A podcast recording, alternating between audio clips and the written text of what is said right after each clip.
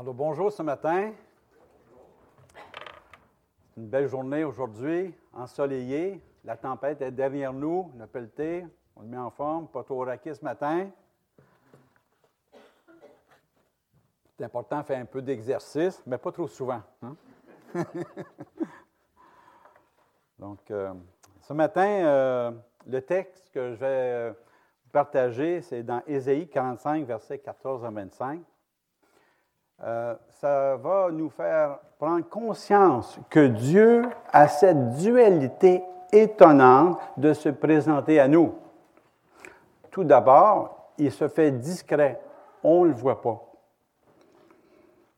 Puis d'un autre côté, il se dévoile et veut se présenter aussi à nous. Il veut se faire connaître. Alors, comment comprendre ce Dieu si grand, si mystérieux et insondable? On ne comprend pas toujours sa volonté et nous avons aussi que Dieu se révèle à nous par son Fils, qui est venu nous annoncer ce salut éternel. Ce que j'aime du livre d'Ésaïe, c'est qu'il proclame le caractère de Dieu. On apprend vraiment à le connaître. Prenez le temps de lire Ésaïe, c'est incroyable, c'est tellement riche. Alors nous apprenons à connaître dans ce livre les plans de Dieu et son appel pour les croyants afin qu'on demeure fidèles lorsque ça va bien et aussi dans les jours plus difficiles. C'est pour ces gens découragés que le prophète Ésaïe nous parle. Dieu va utiliser le roi de Perse, Cyrus, pour délivrer son peuple d'une façon incroyable. C'est une nouvelle libération, rappelant la sortie d'Égypte. Donc, c'est une deuxième libération. Ça va leur permettre de revenir à la terre promise. Puisque Dieu est le créateur du monde, il a le pouvoir d'annoncer de tels événements et de les réaliser. Dans le chapitre 45, le roi Cyrus est seulement un instrument, un outil pour Dieu. Il a vaincu les Babyloniens et rend libre maintenant le peuple juif afin qu'il puisse retourner à Jérusalem, leur permettant de reconstruire leur temple. Les Juifs étaient découragés. Ils étaient au fond du désespoir et persuadés que Dieu les avait abandonnés suite à la prise de Jérusalem. Jamais auraient pu penser que Dieu pouvait les laisser tomber. Jérusalem a été défait en 587, donner un petit peu d'histoire avant Jésus-Christ, et qu'ils avaient été déportés à Babylone. Mais maintenant, cet espoir renaît. Le roi Cyrus, une personne, en fin de compte, qui ne connaissait pas Dieu, mais il va apprendre à le connaître. C'est facile d'adorer Dieu quand tout va bien dans nos vies, n'est-ce pas? Quand il nous donne la nourriture, on a des amis, une famille, la santé, des circonstances euh, heureuses. Mais lorsque nous sommes découragés, comment adorez-vous Dieu? Que faites-vous quand il vous paraît très loin? Dieu se révèle à nous le seul Dieu créateur. Il n'y en a pas d'autre. Il est dit au verset 7 du chapitre 45, Je donne la prospérité et je crée l'adversité. En résumé, euh, ben, en, fin de compte, euh, le verset un peu euh, avant que je vous euh, partage, verset 8 à 13, Seul Dieu suscite, le suscite en justice. Il rend droite ses voies et les destine à rebâtir Jérusalem et à libérer les captifs de Babylone. Alors, mon texte euh, se, se structure en trois points. Donc, versets 14 à 16, Dieu se cache devant les fabricants d'idoles, mais les peuples des environs reconnaissent le Dieu d'Israël. Au verset 17 à 19, on va apprendre qui est Dieu vraiment. On apprend à le découvrir. Pourquoi même se confier en lui? Et verset 20 à 25, c'est l'appel à venir au vrai Dieu.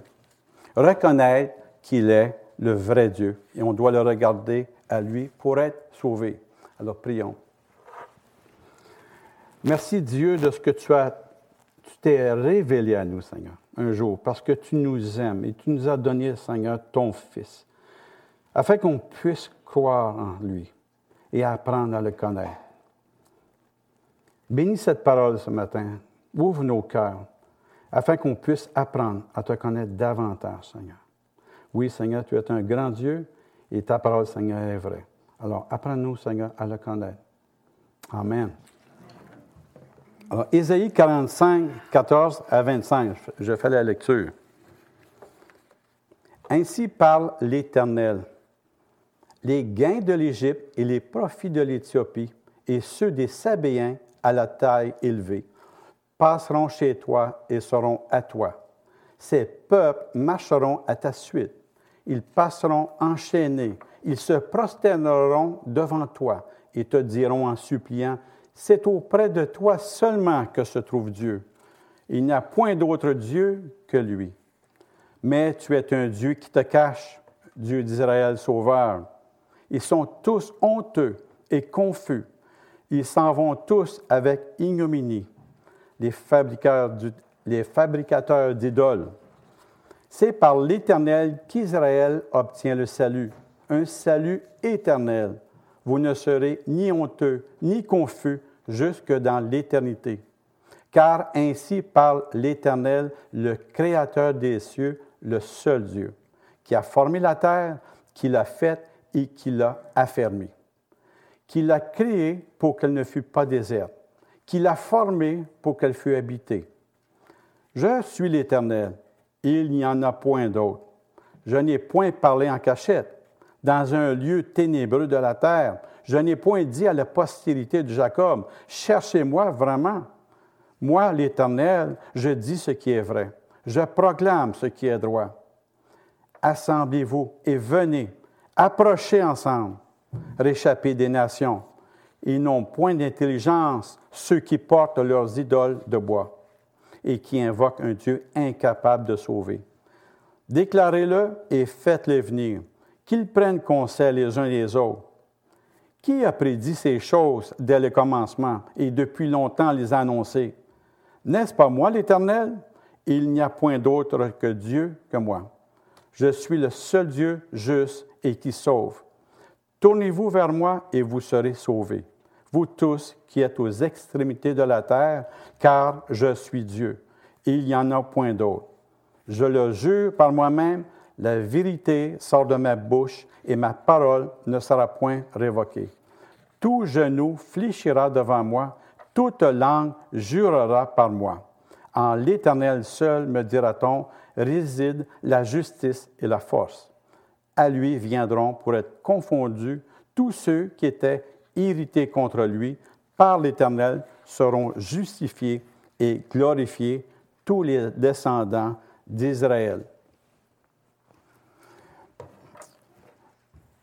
Avant d'aller dans les prochains versets, je vais juste prendre un verset avant, le verset 13, qui dit, C'est moi qui ai suscité Cyrus dans ma justice et j'aplanirai toutes ses voies.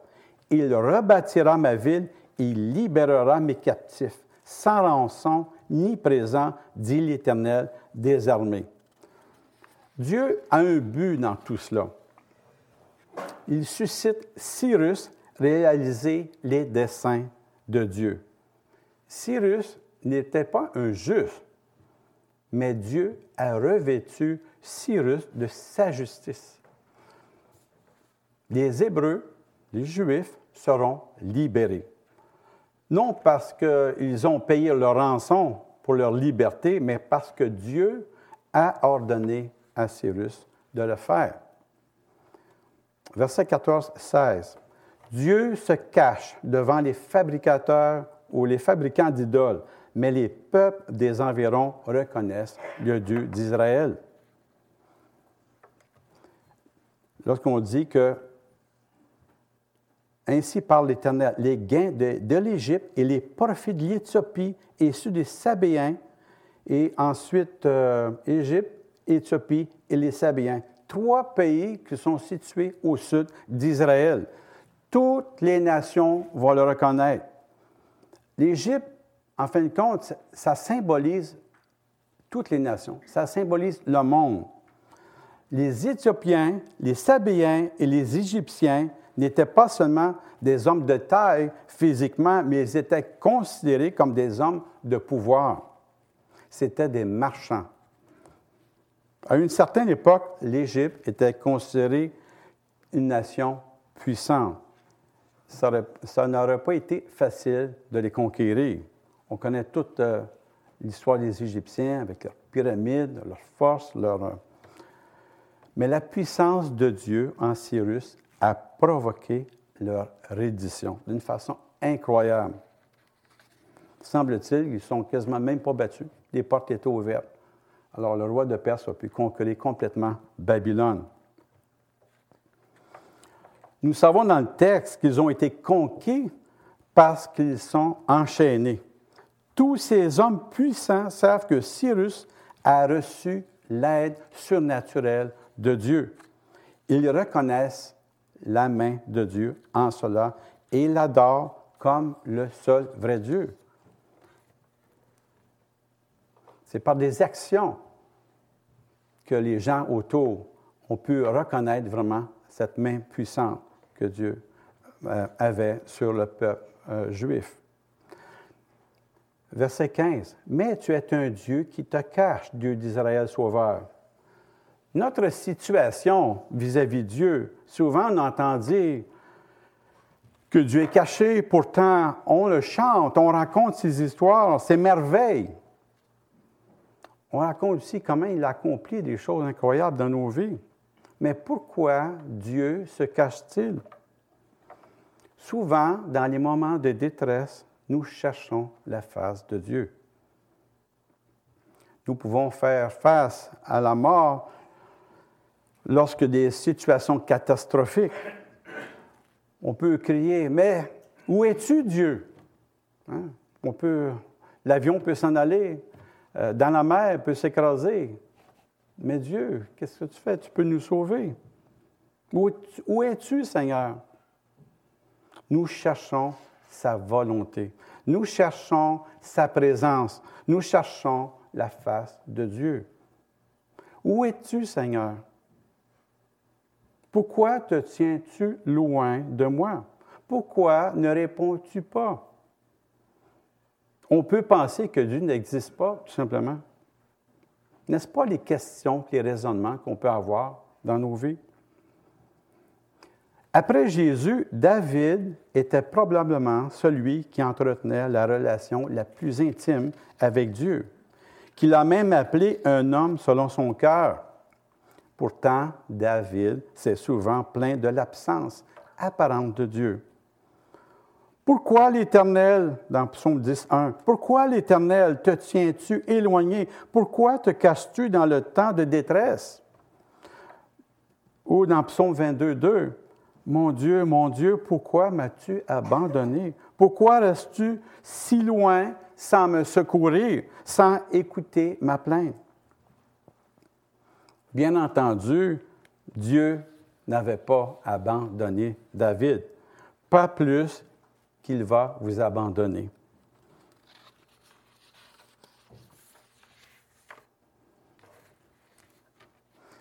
Cette parole a été euh, comprise différemment. Pour les uns, il s'agit d'un reproche adressé à l'Éternel par les païens. Hein? On ne croit pas à Dieu. On ne le voit pas. N'est-ce pas là qu'on entend des fois, parfois? Les gens disent avec tous les malheurs sur la terre, pourquoi Dieu n'intervient-il pas? On ne le voit pas, pourquoi devrait-on le croire? Pour d'autres, ça peut être un cri d'admiration du prophète devant les voix mystérieuses.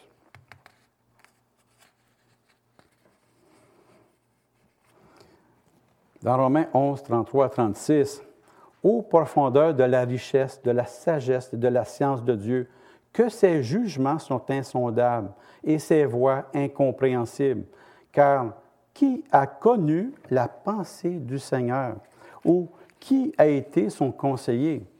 Qui lui a donné le premier pour qu'il ait recevoir en retour? C'est de lui, par lui et pour lui que sont toutes choses. À lui la gloire dans tous les siècles. Amen. Pour d'autres encore, c'est qu'il est encore contre l'idolâtrie. Il ne veut pas se présenter. Dieu se cache. Il ne veut pas être matérialisé comme une statue.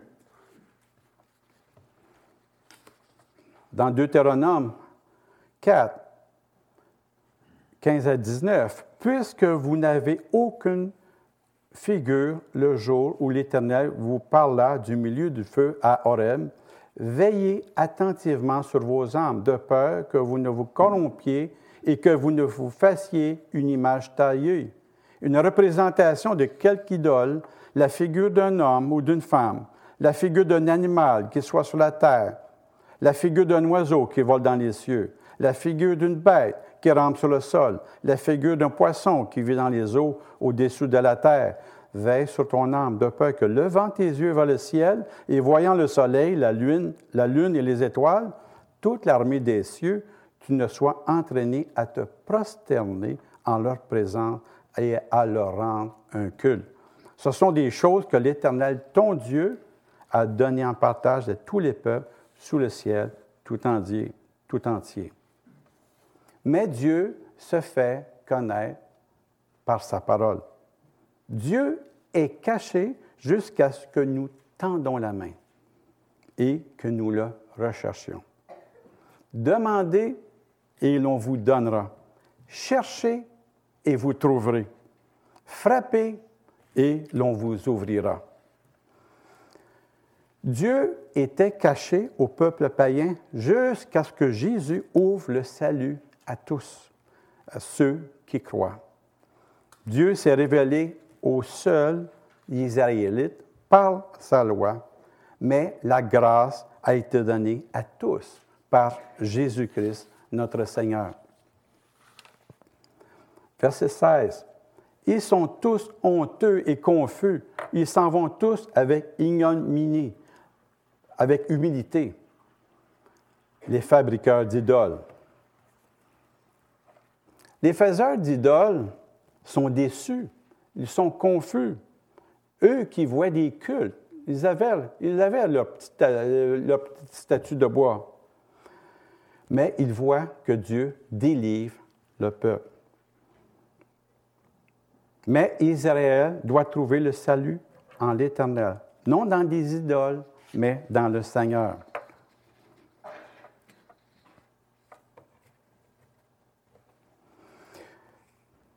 Ceux qui fabriquent des idoles ne sont pas tous que vanité.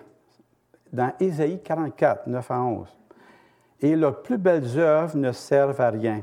Elles le témoignent elles-mêmes et n'ont ni la vue ni l'intelligence, afin qu'ils soient dans la confusion. Qu'est-ce qui fabrique un Dieu, au fond, une idole, pour n'en retirer aucune utilité? Voici tous ceux qui travaillent seront confondus et les ouvriers ne sont que des hommes. Qu'ils se réunissent tous, qu'ils se présentent, et tous ensemble, ils seront tremblants et couverts de honte. Nous aussi, nous avons des idoles. Dans un livre euh, que j'ai lu euh, de Timothy Keller, euh, il a pu déterminer qu'il y avait quatre différentes idoles. Je pourrais même en rajouter une cinquième. D'abord, l'amour, l'argent, le succès, la gloire et peut-être le pouvoir aussi. Ce sont des idoles principales que l'homme moderne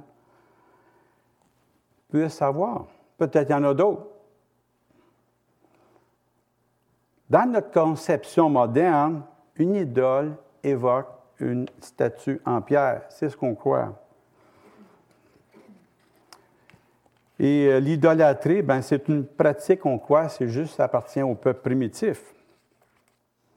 Pourtant, notre époque est aussi une époque d'idolâtres, comme celle de nos ancêtres. C'est une culture remplie d'idoles. Pour nous, l'idolâtrie évoque des peuples primitifs se prosternant devant des statues. Le livre des Actes dans le Nouveau Testament contient des descriptions saisissantes des cultures du monde gréco-romaine. Chaque ville adorait des dieux préférés et vénérait leurs images dans les temples. Paul, en visitant Athènes, fut frappé combien la ville débordait d'images et de dieux. D'abord, il y a eu Aphrodite, la déesse de la beauté, Arès, le dieu de la guerre, Artémis, la déesse de la fécondité et de la richesse, Héphaïstos, le dieu des artisans. Notre société n'est pas tellement différente. Chaque culture est dominée par ses propres idoles. On possède aussi notre propre prêtrise, des totems, des rites et ses temples. Nous autres aussi, on a des temples, que ce soit des gratte-ciels, des spas, des salles de fitness, hein, conditionnement physique, des studios, des arénas, des lieux où les sacrifices doivent être pratiqués pour se procurer les bénédictions de la vie et pour enlever notre vie des fois misérable. Quels sont ces dieux et déesses? Certains de la beauté, des fois de la puissance, de l'argent, du succès. Ça prend des fois une dimension mythique. Ça prend. Ça, ça, déborde. On, on, ne se prosterne pas physiquement comme devant une statue, comme dans l'ancien temps. Mais par exemple, des jeunes femmes aujourd'hui sont poussées à la dépression ils veulent se voir belles, mettre énormément d'argent, se transforment. D'autres, ils ont des troubles alimentaires par le souci obsessionnel de leur image. On ne brûle pas d'encens devant l'image d'Artémis, mais quand l'argent et la carrière prennent des proportions incommensurables, nous accomplissons une sorte de sacrifice d'enfants, en négligeant nos familles, nos communautés, afin d'arriver en haut à l'échelle financière et professionnelle. Notre cœur est une, fabrique d'idoles. Dans le livre de Timothy Keller, il affirme que le cœur humain est une vraie fabrique d'idoles. Tout peut venir tout peut devenir une idole, une alternative au vrai Dieu, une contrefaçon. De bonnes choses comme une relation amoureuse ou des biens matériels ou la famille peuvent prendre la première place dans nos vies. De même, la bonne réputation qu'on peut avoir, nos compétences, nos talents, la santé, la beauté, l'intelligence, nommez-les. Même notre moralité peut en devenir euh, une idole. Nos cœurs les élèvent au rang de Dieu, croyant qu'elle nous donne l'importance, sécurité, la protection et épanouissement. Mais les faux dieux nous déçoivent. Déçoivent toujours, comme ceux des Babyloniens. L'amour, sentimental exerce une puissance énorme sur le cœur et l'imagination de l'être humain, pouvant prendre une place excessive dans notre vie. Par exemple, l'amour idolâtre que Jacob relatait dans la Genèse. Jacob rencontre Rachel. Sa vie est en ruine. Tout, il focalise tellement son temps pour obtenir. Il est prêt à travailler sept ans pour avoir le droit de l'épouser. Il fallait qu'il l'aime, pas à peu près. Quatre fois le prix pour une épouse. Rachel n'était pas seulement sa femme, elle était son sauveur. Plus tard, l'idolâtrie de Jacob créera aussi des décennies de malheur dans sa famille. Il préférera les fils de Rachel à ceux de Léa, empoisonnant le système familial. La, solution pour ne pas tomber dans le piège, ceux qui n'ont pas de mari, ceux qui n'ont pas de femme, ne sont pas les seuls à devoir se rappeler que Dieu est l'époux parfait. C'est lui qui prend soin de vous. Regardez à lui. Ne vous découragez pas. Ceux qui sont mariés, aussi, c'est la même chose. Où sont vos pensées? Regardez à Dieu. On est sollicité continuellement pour la beauté. Euh, c'est toujours plus beau ailleurs. Je trouve ça désolant lorsqu'on voit des, personnes euh, plus vieilles, après 20 ans, 25 ans de mariage, divorcées. Pourquoi? L'argent.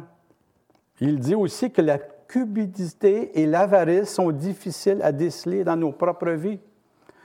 Jésus nous avertit bien plus souvent des dangers liés à la cupidité que ceux en rapport avec le sexe. Et si Jésus met en garde contre la soif de posséder, c'est parce qu'à ses yeux, la cupidité n'est pas seulement l'amour de l'argent, mais aussi une anxiété excessive à son égard. On veut toujours en gagner plus. Le commerce en ligne, on peut se souvenir, euh, il y a quelques années, l'effondrement économique des années 2000, 2008. Il y a des gens qui se sont suicidés. Ils ont tous perdu. Pourquoi? C'était leur Dieu? C'est une soif de posséder. Même l'apôtre Paul le dit dans Colossiens 3.5. L'argent, dit-il, peut prendre caractère divin et notre rapport aux richesses peut devenir une relation d'adoration et d'obéissance. Même chose pour le succès, pour le travail, la gloire. On veut tellement d'être quelqu'un, comme on dirait. Le pouvoir, il y a un film que j'ai regardé, puis à chaque fois, il y a plusieurs années, c'est euh, Le Seigneur des Anneaux, hein, avec Gollum, qui cherchait son précieux. Il était prêt à faire n'importe quoi. Ça corrompt euh, notre cœur, ce désir malsain dans le film, celui qui portait l'anneau devient de plus en plus profondément asservi. Je comprends que ce n'est pas tout le monde qui l'a vu, le film, mais c'est tellement réaliste, si vous avez l'occasion de regarder. Alors, son précieux, ben, ça finit à devenir un esclave. Et on devient un esclave. C'est une idole, quelque chose d'essentiel à la vie nous devons absolument la posséder. C'est un gain, c'est un pouvoir. Nous sommes prêts des fois à nuire aux autres. Nous sommes prêts des fois à voler, à tricher, à mentir, rien pour obtenir ce qu'on veut. Tout peut devenir une idole. Les dix commandements forment le code moral le plus connu du monde. Le premier de ces commandements dit Je suis l'Éternel ton Dieu. Tu n'auras pas d'autre Dieu que moi. Ce qui nous amène à une question logique. Quel autre Dieu? Alors la réponse, c'est bien simple. Tu ne te feras pas d'idole ni de représentation quelconque de ce qui se trouve en haut dans le ciel, ici bas sur la terre ou dans les eaux plus bas que la terre. Tu ne te prosterneras pas devant de telles idoles. Exode 20, 4 à 5. Nous savons tous qu'il est possible de faire de l'argent un Dieu. Nous, avons, nous savons aussi qu'il est possible de faire des relations sexuelles un Dieu. En fait, tout peut devenir une idole, une, une alternative au vrai Dieu, une contrefaçon. Comment fabriquer un Dieu? C'est quoi? Qu'est-ce qu'une idole? C'est tout ce qui est plus important que Dieu. C'est tout ce qui captive votre cœur et votre imagination, tout ce qui remplace les biens que Dieu seul peut donner. Un faux Dieu est tout ce que devient tellement central et essentiel à votre cœur que si vous le perdiez, ben ça ôterait tout votre désir, votre désir de vivre. Un idole, ça contrôle votre cœur d'une façon telle que vous pouvez lui consacrer la plus grande partie de votre passion et votre énergie, votre argent, vos émotions. Vos idoles peuvent être aussi votre famille, vos enfants, votre carrière, la réussite financière, votre réputation, d'être aimé des autres, ou peut-être même de sauver la face. On veut se cacher, on veut être bon, on veut se donner quelque chose qu'on n'est pas. On veut être bien vu devant la société. Si le but de votre vie, c'est de réparer aussi la vie des autres, on peut le qualifier aussi d'une codépendance. C'est de l'idolâtrie aussi. Une idole, c'est tout ce que vous contemplez en vous disant, au fond, au fond de votre cœur, si seulement je l'avais, alors ma vie aurait tout un autre sens. Je saurais que je vaux quelque chose et je me sentirais important et aussi en sécurité. On peut décrire ce type de relation de plusieurs façons, mais la meilleure est peut-être de l'appeler, c'est une adoration. Les païens d'autrefois n'étaient pas, c'était pas juste une fantaisie quand ils représentaient toute la réalité par une divinité. Ils avaient des dieux aussi du sexe, du travail, de la guerre, de l'argent, même de leur patrie car tout ce qui contrôle une personne ou un peuple et devient central à son cœur peut faire office de Dieu. Si vous commencez à chercher votre joie, votre identité ou le sens de votre vie dans quelque chose d'autre que Dieu, alors cette chose, ben, c'est une idole. Dieu devrait être non notre, seul Seigneur et notre Maître, mais tout ce que nous aimons et ce que nous croyons, nous le servons. Ce qui devient plus important que Dieu et qui est non négociable à nos yeux est pour nous une idole.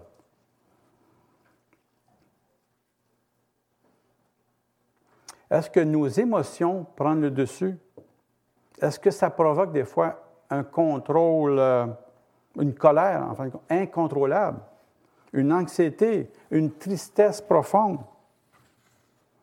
Pour avancer, pour sortir de ce désespoir, nous devons discerner les idoles dans nos cœurs et de notre culture. Le seul moyen de nous libérer de l'influence destructrice des faux dieux, c'est de nous tourner vers le vrai Dieu, le Dieu vivant qui s'est révélé un jour au mont Sinaï et sur la croix du calvaire. Le seul Seigneur qui puisse nous satisfaire pleinement et qui, si vous échouez, peut vraiment vous pardonner. Même si vous avez commis, commis des erreurs, vous avez manqué, ne vous découragez pas. Dieu connaît votre cœur si vous vous tournez à lui. Versets 17 à 19. Mais qui est Dieu vraiment? on apprend à le découvrir. Pourquoi même se confier en lui? Verset 17, c'est par l'Éternel qu'Israël obtient le salut, un salut éternel. Vous ne serez ni confus, ni honteux, ni confus jusque dans l'éternité. Le salut que le Seigneur nous donne, ce n'est pas temporaire c'est pour l'éternité. La foi d'Abraham en Dieu a été comptée pour la justice. Tous ceux qui placent leur foi en l'Éternel seront sauvés, comme leur Père fidèle Abraham. C'est votre foi qui sauve. Croyez en lui.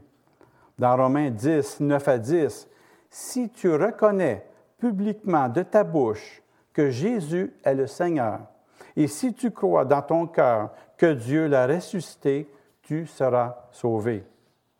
En effet, c'est avec le cœur que l'on croit et parvient à la justice. Et c'est avec la bouche que l'on affirme une conviction et parvient au salut, comme le dit l'Écriture. Au verset 18, Car ainsi par l'Éternel, le Créateur des cieux, le seul Dieu qui a formé la terre, qui l'a faite et qui l'a fermée, qui l'a créée pour qu'elle ne fût pas déserte, qui l'a formée pour qu'elle fût habitée. Je suis l'Éternel, il n'y en a point d'autre. Quand Dieu a créé la terre, les cieux et tout le monde, il a dit que c'était bon. Dieu a créé l'homme pour vivre éternellement, mais malheureusement, l'homme a péché et ça l'a apporté la mort.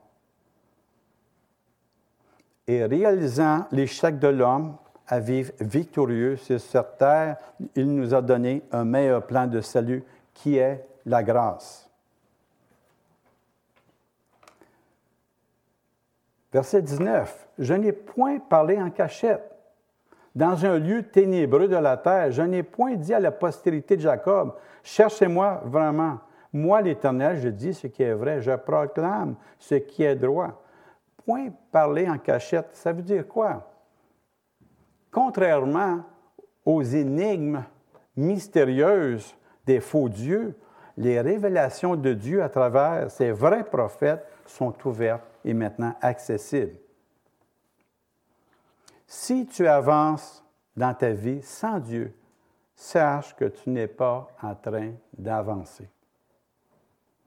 Dieu ne nous demande jamais de le chercher en vain. Dieu dit ce qui est vrai et proclame ce qui est droit. Il ne nous dit pas de le chercher des diseurs de bonne aventure ou des féticheurs ou des faiseurs d'idoles. Au contraire, Dieu, un jour, a parlé au sommet de la montagne, au peuple, au mont Sinaï. Il a parlé par l'intermédiaire aussi de Moïse, et sa présence était dans le tabernacle, dans le, dans le désert. Ce n'était pas un Dieu qui se cachait d'eux, au contraire, il s'est montré main et main fois à son peuple. La loi n'était pas mauvaise s'il l'avait respectée. Aucun homme ne peut vivre au-dessus du péché. Alors Dieu a envoyé un sauveur, un sauveur merveilleux, Jésus-Christ. Dieu est justice. Ainsi, lorsque nous croyons, nous assumons la justice de Christ. Dans Galates 3.29, et si vous êtes à Christ, vous êtes donc la postérité d'Abraham et héritier selon la promesse. Dans le verset 20 à 25, Dieu appelle son peuple à se rassembler parmi les nations, donc tous les gentils, ceux qui ne sont pas juifs, et à revenir à lui parce qu'il est à la fois un Dieu juste et un sauveur pour ceux qui viendront à lui. Alors c'est un appel universel à venir au Dieu. C'est précurseur à notre évangélisation aujourd'hui. Verset 20. Assemblez-vous et venez, approchez ensemble, réchappez des nations, n'ont point d'intelligence ceux qui portent leur idole de bois et qui invoquent un Dieu incapable de sauver. Cela, ça explique la, futilité d'adorer un Dieu qui ne peut pas sauver. Les Juifs ont fui le pays idolâtre. Maintenant, ils doivent échapper au culte des idoles et venir au Dieu qui sauve. Verset 21. Déclarez-le et faites-les venir, qu'ils prennent conseil les uns des autres. Qui a prédit ces choses dès le commencement et depuis longtemps les a annoncées? N'est-ce pas moi, l'Éternel? Il n'y a point d'autre Dieu que moi. Je suis le seul Dieu juste et qui sauve. Dieu a prédit, il avait prévu même la captivité de Judas et la délivrance et d'autres événements aussi futurs qui sont produits comme il l'avait prédit. Dans 1 roi 18, Akab, dans l'histoire d'Élie, euh, Akab dit à Élie, Est-ce toi qui jettes le trouble en Israël? Et Élie répondit, Je ne trouve point Israël, c'est toi au contraire, la maison de ton père. Vous avez abandonné les commandements as été, vous avez été auprès des Baals. Mais l'Éternel comprenait,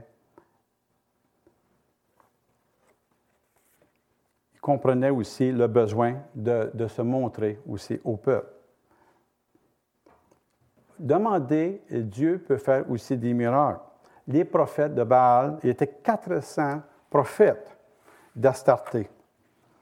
Alors, verset 37, Réponds-moi, Éternel, c'est ce qu'Élie répond.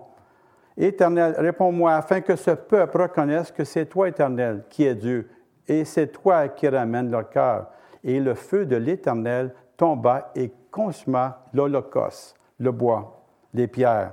Il absorbait l'eau et était dans le fossé. Quand tout le peuple vit cela, ils tombaient sur leur visage et dirent, c'est l'Éternel qui est Dieu. C'est l'Éternel qui est Dieu. Les hommes peuvent mettre leur foi en Dieu et être sauvés. Dieu est un Dieu juste. Sa justice est sainte. Les choses que vous pouvez rechercher en Dieu sont la miséricorde, la vérité, la paix, la joie, le bonheur, la justice. Il est le sauveur du monde. Verset 22. un des grands prédicateurs a été touché par ce texte, Charles Spurgeon, lorsqu'il a entendu dire, Tournez-vous vers moi et vous serez sauvés, vous tous qui êtes aux extrémités de la terre, car je suis Dieu et il n'y en a point d'autre. Regardez à moi, tournez votre cœur vers moi. Chacun, je crois, vous avez un verset préféré. Mais Charles a été touché par ce verset. Soyez sauvés à toutes les extrémités de la terre. Lorsque le Messie sera assis sur son trône à Jérusalem, tout le monde pourra jouir de son salut temporel dans les bénédictions physiques de la terre millénaire et aura la possibilité d'un salut spirituel. Zacharie 1.3, c'est pourquoi dis-leur, ainsi par l'Éternel des armées, Tournez-vous vers moi, l'Éternel des armées, et je me tournerai vers vous, dit l'Éternel des armées. Verset 23, Je le jure par moi-même, la vérité sort de ma bouche et ma parole ne sera point évoquée. Tout genou fléchira devant moi, toute langue jurera par moi.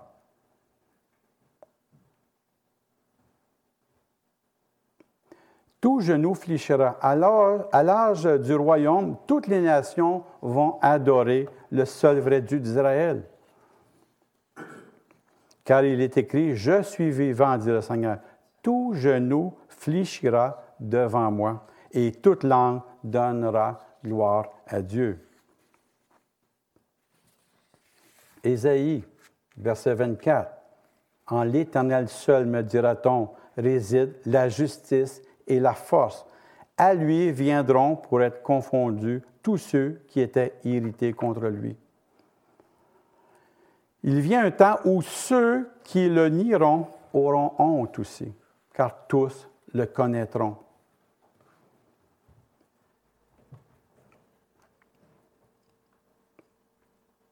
Hébreu 8, 11. Et ils n'enseigneront pas à chaque homme son prochain et à chaque homme son frère, disant Connais le Seigneur, car tous me connaîtront, du plus petit au plus grand. Nous avons cette espérance. Dernier verset, verset 25. Par l'Éternel seront justifiés et glorifiés tous les descendants d'Israël. Toute la descendance d'Israël, c'est la descendance physique d'Abraham. Il ne peut être seul à porter une justification. Seul le reste fidèle d'Israël sera sauvé.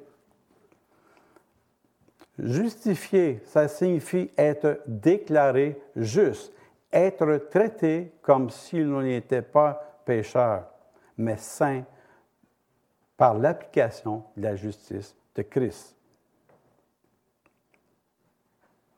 Romains 11, 25 et 27. En effet, je ne veux pas, frères et sœurs, que vous ignorez ce mystère, afin que vous ne preniez pas pour des sages une partie d'Israël qui est tombée dans l'endurcissement jusqu'à ce que l'ensemble des non-juifs soit entré. Ainsi, tout Israël sera sauvé, comme le dit l'Écriture.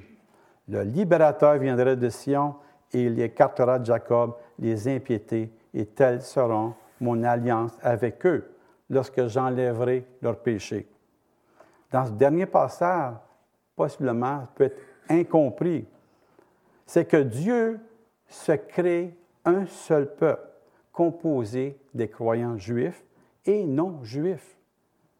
Non pas que tous les non-juifs, quels qu'ils soient, dont plusieurs ne croient pas, mais tous ceux d'entre eux que Dieu a choisis pour faire partie de son peuple. Nous serons alors justifiés, comme si nous aurions jamais péché. Il a payé le prix de nos péchés avec son précieux sang versé à la croix. La gloire, la gloire est à lui et à son Père. Amen. Alors merci Seigneur. Merci Seigneur parce que tu es un Dieu parfait, un Dieu souverain Seigneur. Oui Seigneur, enlève nos idoles Seigneur dans nos vies afin qu'on puisse se regarder à toi. Oui Seigneur, c'est toi le vrai Dieu, le seul vrai Dieu. Et notre confiance doit se, porter vers toi. Ouvre notre chemin, Seigneur. Conduis-nous dans les voies parfaites, Seigneur, selon ta volonté. Aide-nous, Seigneur, à comprendre les vérités, Seigneur, dans ce, livre. Seigneur grand Dieu, fais qu'on soit des personnes fidèles, qu'on puisse apprendre à te connaître. Bénis restant de cette journée, bénis restant de la semaine, Seigneur. Et fais-nous, Seigneur, connaître tes voies en toute occasion et qu'on puisse regarder à toi. Alors merci, grand Dieu, encore une fois. Amen.